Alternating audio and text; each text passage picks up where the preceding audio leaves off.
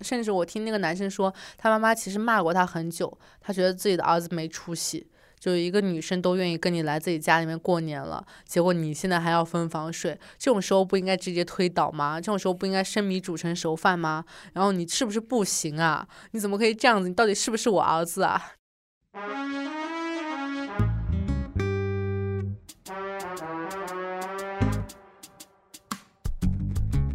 你好，欢迎收听故事 FM，我是艾哲，一个收集故事的人。在这里，我会用声音纪录片的形式，带你跨过田埂，穿过胡同，收集那些动人的真实故事。如果你想第一时间收听，可以在微信里搜索“故事 FM”，订阅关注。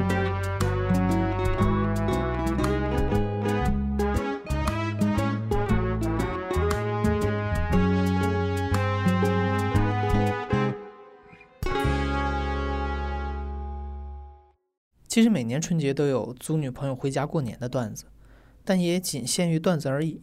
我从来没有见过一个真实的案例。直到我认识了赵大晴。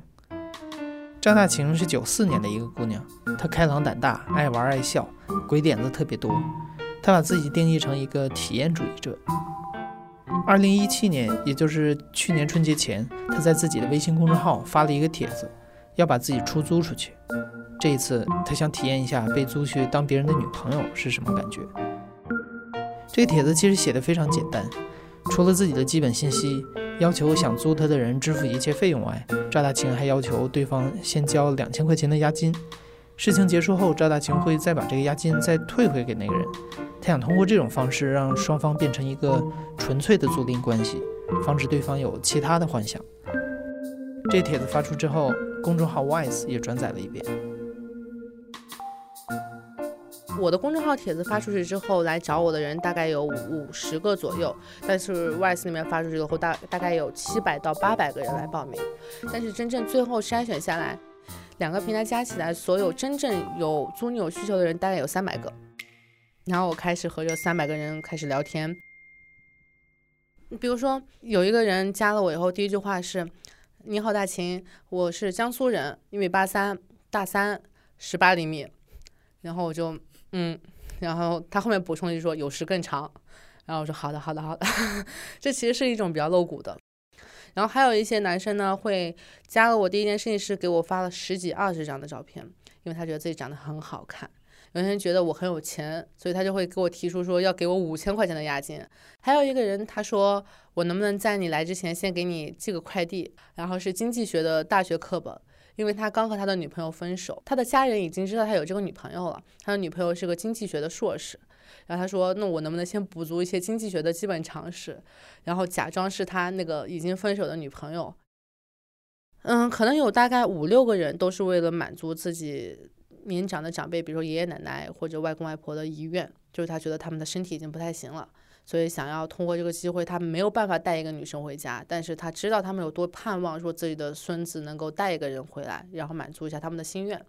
然后其中有一个人，其实我本来想要去的，他是在江苏，然后他奶奶是得了癌症吧，然后其实年纪本身也很大了，已经八十多快九十岁了，然后躺在病床上，他很希望说能够带一个女生能给他奶奶回去看一下。然后结果第三天，他发微信给我说，我奶奶去世了。你不用过来了，但是我觉得我还是很谢谢你愿意来帮我这个忙，所以我觉得这个钱就你就不用还我了。当然最后我还是把钱还给了他，但是他其实难过了很久，他觉得晚了，就是我没有时间再做这件事情了。然后也有一些是觉得应该找个女朋友了，他会觉得这是个找女朋友的途径。一个女生可以直接来到你家，然后和你以一个男女朋友的身份开始一段关系，其实是一个不错的选择。你可能省去了很多中间的步骤，我们直接可以开始，说不定就可以直接生米煮成熟饭。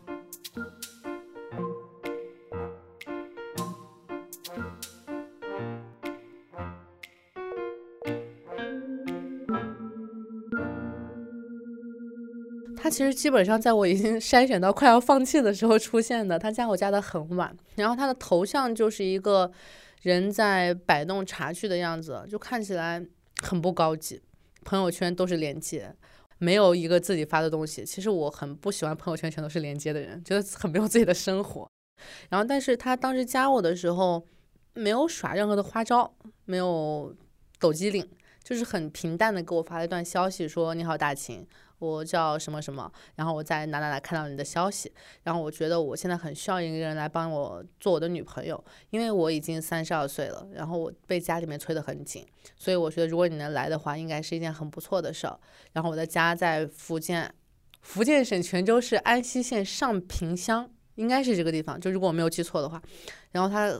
我的家乡是个茶乡，会非常好。然后我的家里面有妈妈、爸爸，还有我的哥哥和妹妹，但是他们都已经结婚了，只有我没有结婚。我觉得我很希望你来帮帮我。其实基本内容就是这些，没有任何多余的介绍。我觉得第一反应是好的，也不是没有这样的人，只是可能是一种莫名的感觉吧，就觉得还不错。然后我让他能不能发一张照片给我，他说好。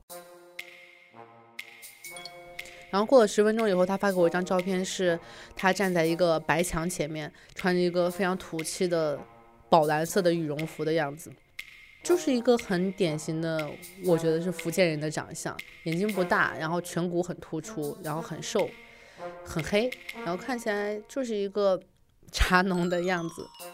我不知道这样说会不会有点歧视或者怎么样，只是我觉得每一个地区的人他都是有他本身的长相的特质的。然后黑黑瘦瘦，然后颧骨很高，可能是在我心目中的福建人的样子。其实我觉得长得真的不好看，然后但是笑的还蛮可爱的。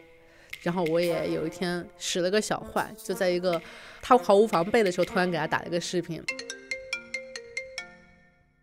于是他就穿着睡衣坐在电脑前面看视频，然后很尴尬的笑。然后跟我说：“哈哈，你怎么突然之间打视频啊？哈哈，我在看电影。哈，然后就全程都属于一种尬笑的状态。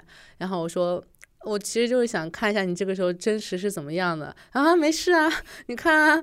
然后就一直在笑。我问他说：你为什么老笑啊？他说：啊，就没有啊，开心嘛，就笑。然后因为他其实也完全不知道我长什么样，那是我们第一次比较真实的接触。”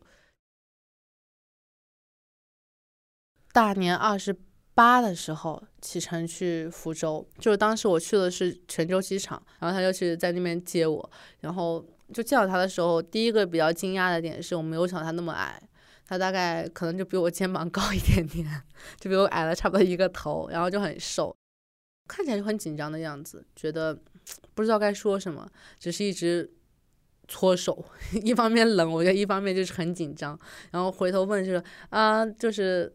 路上还顺利吗？然后说啊还不错啊还不错啊，他就会马上迅速的再把头转过去，然后可能再酝酿下一个问题，然后过一段时间以后再回啊，那你们北京现在天气怎么样？然后说嗯挺冷的挺冷的，哦泉州也是哈，然后就转过去继续停下来，所以其实是处于一种非常尬聊的状态。然后我们就路上的时候基本上都没有怎么说话，他给我们在泉州订了一个民宿，然后说。我们先先住一晚，然后第二天早上再坐车回农村。当天晚上，学法律出身的赵大晴手写了一份租赁协议，要求这个男生在租赁期间不许动手动脚，要分房睡，否则赵大晴会报警。因为赵大晴一看和这个男生就不像一个世界的人，为了避免露出马脚，两个人还编了一个口供。他们打算骗这个男生的父母说，他们俩是在厦门的一个朋友聚会上认识的。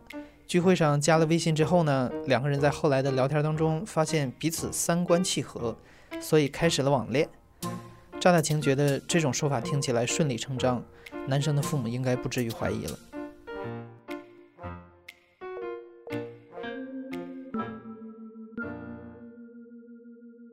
因为他觉得。怎么样能够让我们俩的关系看起来更合理？他出了很大的力，所以从那一刻的开始，我会对他有些改观。我也是从那一刻发现，他不是一个我心目中的传统农村人。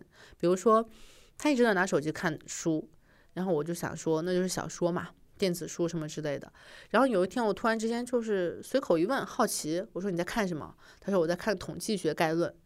我当时就惊讶了，然后我就说为什么要看？他说要学习啊。然后我就打开他那个电子书的书库，然后发现其实里面都有各种各样各样各种各样的通识课课本，然后统计学、社会学、心理学。他觉得他要学习，他要开始知道外面的世界。而知道外面世界呢，也是有一天我突然瞄到的，我突然瞄到他的手机上面有 VPN 的标识，然后我就说你一直都用 VPN 啊？他说我一直都用。然后我就其实有点试探性或者不服气了，问了他一些。国外的事件，就比如说哪个国家的总统是谁啊？他什么时候上台啊？他中间做过什么事啊？没有想他对答如流，从此就对这个人有些改观。然后，但是就一方面是对他有些改观，一方面是其实有点自责，就是我觉得我的刻板印象太严重了。我心目中好像农村人应该是一个什么都不懂，然后什么都不看的这种样子，我就觉得我自己才是那个特别狭隘的人。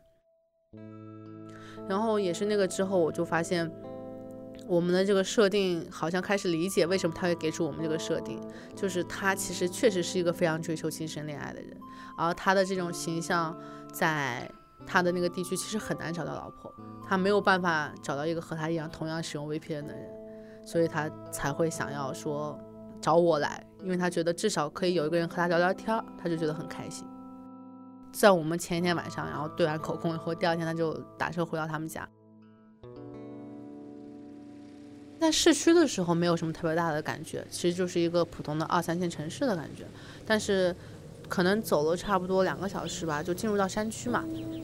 然后我就开始大呼小叫，因为我觉得很好看。外面是那种真的是群山环绕，然后特别有雾气。就是特别像一个旅游景区，觉得特别好看。他们那个村算是在山的半中央，所以我们要上下上下开很久的车，甚至因为他们家的房子在一个很陡峭的山坡旁边建着，车是开不过去的，所以我们就得在车停在平路上，然后再爬大概十分钟的坡，然后下坡下去去到他们家那。其实他们家那最典型的房屋是那种石头的房屋。我去到他们家的时候，特别是我在爬那个下坡的时候，可能是因为他们彼此都很熟悉，然后每个人都用一种非常奇妙的眼光看着我。然后他的妈妈从从他们家然后出来，可能也爬了一点坡上来接我们。我当时的第一反应，我觉得他妈妈还挺自豪的，就是觉得。这个人是我们家的，这个是我们家带回来的客人，然后特别开心的就过去了。然后可能和我想象中比较相符的一点就是他妈真的很喜欢红色，然后穿了件大红色的棉袄，然后可能裹到小腿的那种，可能大概一米六的样子，然后脸很圆，然后其实有点胖胖的，然后特别是他妈妈还烫了一头的卷发，就看起来更加和蔼可亲，特别像一个小娃娃，然后就过来接我。其实很开心，然后但是在我可能走过来还有一米的时候，就突然停住，好像意识到我们俩应该要保持一些距离的时候，然后就拍他儿子，然后说介绍一下啊。然后那天还见到他爸爸，他爸爸其实之前因为生病，所以其实可以说是神志有点不清，就是还是维持一个正常的状态，但是如果你和他沟通的话，你就会发现他的反应还是很慢。然后去到他家，他妈就给我倒茶。我没有想到喝茶是一件那么痛苦的事情，因为他们那没有白水，就就喝茶，然后而且会不断不断的添置，有浓的、淡的，然后各种各样的。然后他妈为了让我尝试，就会给我不断的泡茶，不断的添茶，我就不断的喝，喝多了以后真的也是挺难受的。到了那天应该是年二八或者二九，然后那个时候我也是。就是在努力的扮演一个好媳妇的角色嘛，所以就开始帮他们家贴春联啊，然后收拾收拾东西啊，怎么怎么样的。哪怕他妈不说，我觉得他妈是开心的，就是他会瞄我，就是永远你看就感觉有眼神在瞄你。最大的感触就是在农村待着，你会觉得你四面八方都是眼睛，其实一点都不用担心自己的安全问题。我到了第一天，他妈想让他儿子去摘豆角。然后我就说，我能不能去啊？他妈说你不要去啊，你一个客人。我说没事没事，我去啊。那你去啊。然后就给了我一把剪刀和一个塑料袋，让我去了。我当时觉得，嗯，大家稍微客气久一点嘛，不要不要那么快。然后我就开始去山坡那去摘豆角。种豆角的地方是在山坡下。然后房子是在偏上一点的地方，所以有的时候我捡着捡着豆角，突然抬头的时候，就会发现山坡上面站着一排人，他妈、他爸、他爷爷，还有一堆亲戚，还有隔壁的邻居，大家就想看一下我这个人在干嘛，到底活干的怎么样。其实我当时去了，可能第一天前两个小时我觉得很新鲜，但是可能两个小时之后我就已经有点腻了，因为没有手机信号。就是那个地方信号真的非常非常差，发一条消息可能就需要很久的时间。大大年三十的时候，不是大家都会发红包嘛？大年三十的那天，我为了抢红包，我要爬在隔壁山的山顶，然后这样的信号才是够的，就就还蛮崩溃的，因为那方信号真的不是很好。刚到他们家，然后他妈妈就说带我去我的房间，然后我就去了我的房间，其实就是他们家是一个嗯三层的小阁楼，然后我住在二层的某一个房间里面。房间里面什么都没有，就很空，基本上算那种毛坯房的那种感觉。然后一个一张床，然后一个衣柜，然后什么都没有。然后我我就说我就睡着，我就说好。然后他妈妈就给我介绍其他的房间的布置。然后那天做我的男生告诉我说：“你知道我妈妈在你来之前做了什么吗？”我说：“干嘛？”他说：“我妈买了一床新的红被子。”然后我说：“那红被子呢？”他说：“被我逼着收起来了。”我觉得特别尴尬，觉得如果让你看到那个红被子的话，会很丢人。但是他妈妈就一直很惦记着说，希望我能和他儿子一起睡。他妈妈就很不开心。然后第一天晚上睡觉的时候，我就洗完澡，待在待在家，待在那个房间里面。然后他妈妈就过来，不说话，就看着我，我就觉得有点瘆。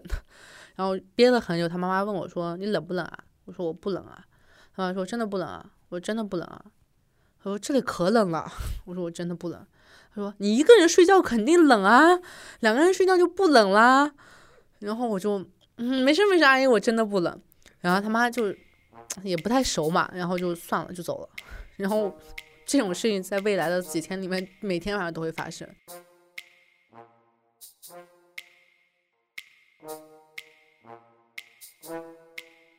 甚至我听那个男生说，他妈妈其实骂过他很久，他觉得自己的儿子没出息。就一个女生都愿意跟你来自己家里面过年了，结果你现在还要分房睡，这种时候不应该直接推倒吗？这种时候不应该生米煮成熟饭吗？然后你是不是不行啊？你怎么可以这样子？你到底是不是我儿子啊？这些话都是原话，然后那个男生复述给我的。他妈妈真的很着急，而且在他的观念里面，可能想要留住一个媳妇，很好的方法就是有孩子。所以每天都在劝着我们俩能够一起睡，劝我可能就是比较委婉一点，毕竟也是女生也不熟。但劝自己儿子的时候就真的很激动，甚至我都看过他妈一次，就是他们俩在山坡上，他妈就伸手一直拍他儿子的肩膀，然后说怎么样啊，想怎样啊，人家都来了。然后其实我只听到这一句，但是我猜应该就是同样一件事，就一直在拍他肩膀，人家都来了，你，然后。就带着一种，其实有点像港台腔的腔调，然后，然后那个男生就也也蛮尴尬，然后笑，然后就给他妈妈解释。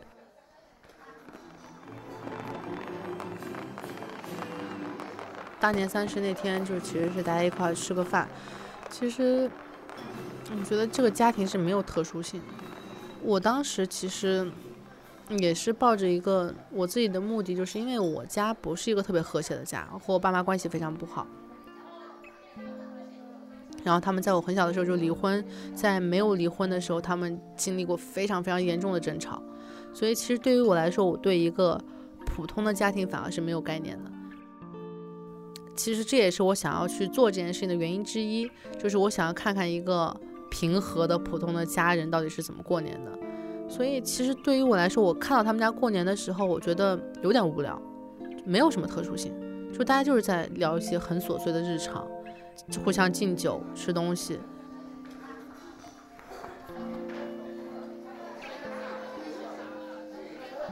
最珍贵的反而是这种这种感觉，就是你明明知道大家是一家人，我们不会刻意的去找话题，我们不会刻意的去想要知道彼此的什么事情，因为我们平常其实已经知道的差不多了，甚至交流都并没有很多。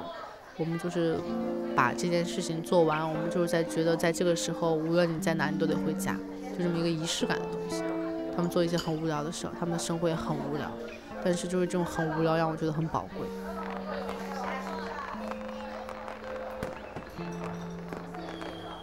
然后，啊，那天也是挺感动的，就是他们年三十的时候会放烟花，可能差不多十一点钟的时候，我们就已经从房间里面出来了，然后就开始在外面聊天，然后在山里，因为山本来就是高高低低的。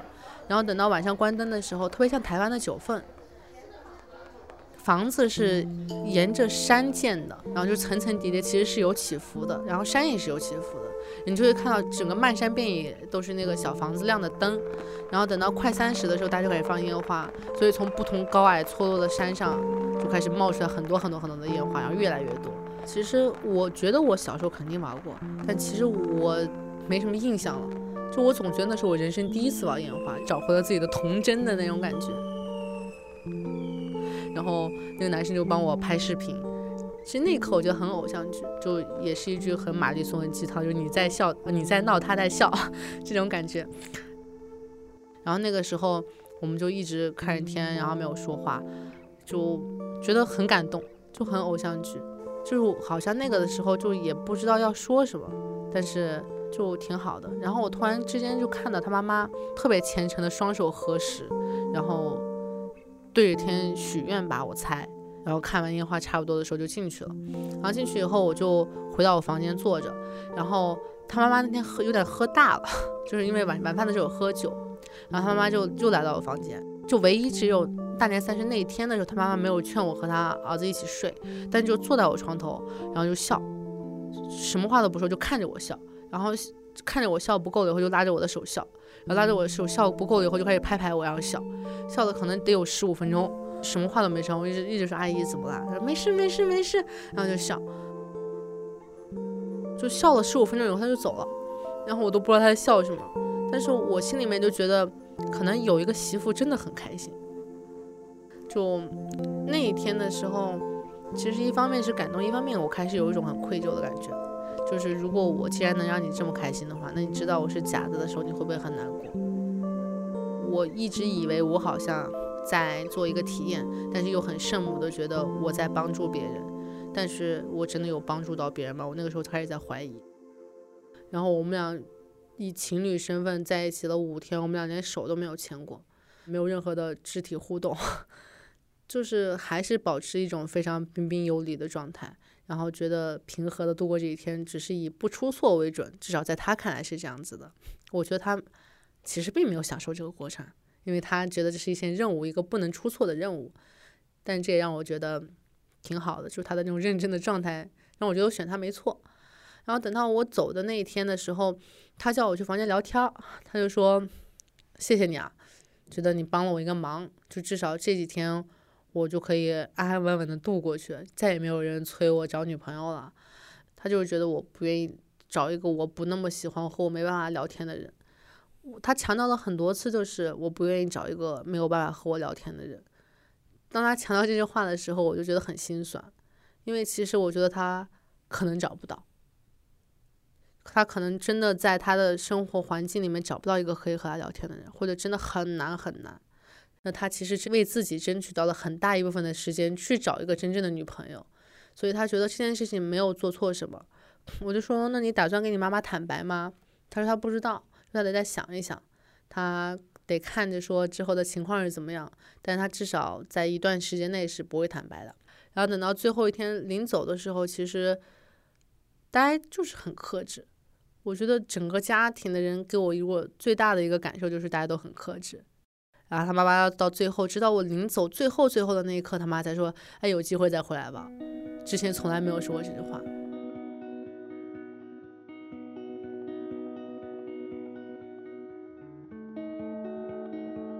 等到我坐上飞机的时候，然后我就给那个男生说：“我现在上飞机了。”然后他说：“好啊，就一路平安。”他说：“其实我还挺想你的。”然后我就没回，就是我觉得我回不了了。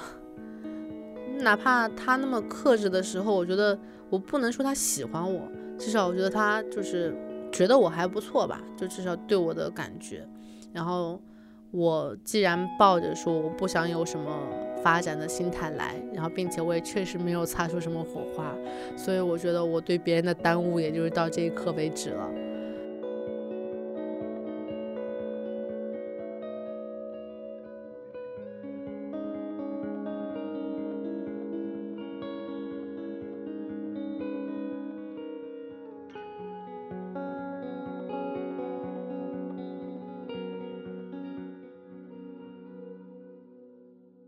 那现在已经过去一年了，后来有过联系吗？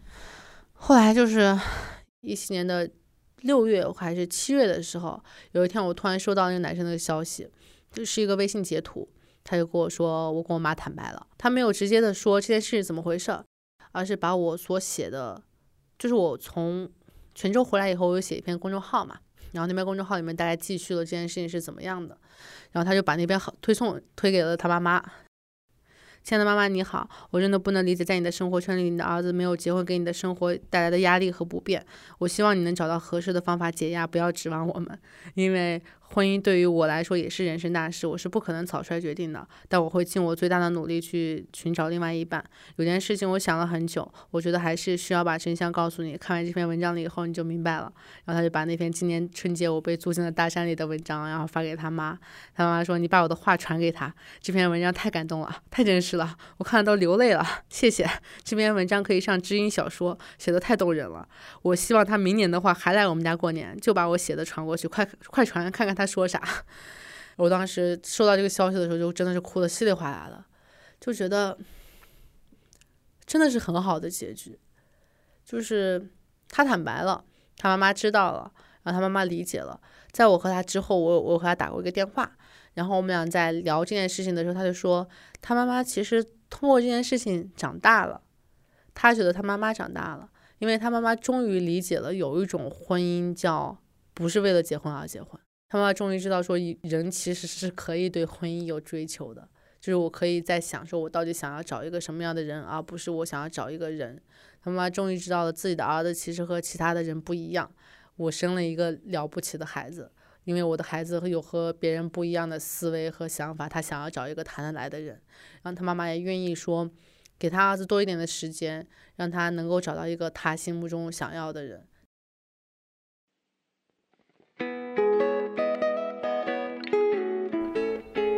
你现在正在收听的是亲历者自述的声音节目《故事 FM》，我是主播艾哲。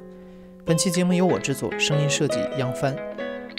每期《故事 FM》节目发布的时候，都会有朋友在后台和留言里催我提高更新频率。我现在咬咬牙，决定在年后就满足大家这个愿望。不过在此之前，我需要你帮我一个忙，就是到本期故事的微信公众号文章里去点一下阅读原文，花一分钟的时间填一个调查问卷。让我知道你是谁，更希望听到哪种类型的节目。我会根据这个调查问卷的结果来决定未来故事 FM 的走向。